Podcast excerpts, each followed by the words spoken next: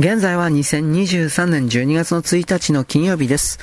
我々はフリーメイソンと言われているものに関して何かインチキ臭いものを感じております。しかし実際にこの組織というものはあり、そして人間の裏の歴史というか人間自身を全て支配コントロールしてきた二人三脚で現代の4回目の文明というものは進んできたのは事実です。そして彼らは人間世界からたくさんの精神エネルギーと言われているもの、生命エネルギー、性欲エネルギー、感情エネルギー、などなど、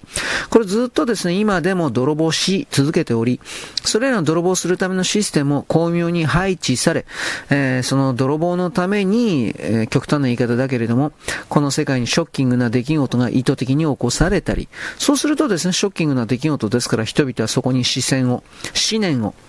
思考ですね。そうしたものを集めてしまい、集められたら、それを上手にストローでも突っ込んでチューチューと吸い上げるかのようにエネルギーを吸い取ることができるわけです。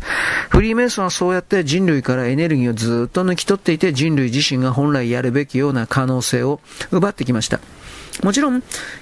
超能力的なものすごい強い力を持っているような個人にも接触し、その個人から直接エネルギーを取るということもやっています。あの、悪魔の契約とか、そういうことを通じてもっと力が欲しくないかっていう風なね、そんな感じで。そのフリーメイソンに関してなんですが、本当の組織図というか本当の構造は人類にとって全く知られておりません。基本的には確かあの、一番上に3人のトップ3というものがおりまして、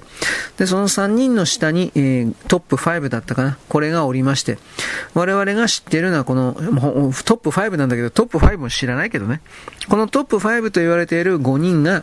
実際の世界中のフリーメイソーを動かしている人々ということになります。トップ5の人は自分の上にトップ3と言えるものが薄々いるかもしれないなと思っているけれども、本当のことは知りません。つまり、内部の人間ですら、フリーメイソンの本当の形を知らないという構造のまま、何百年もやってきたという、こんな言い方はできるでしょう。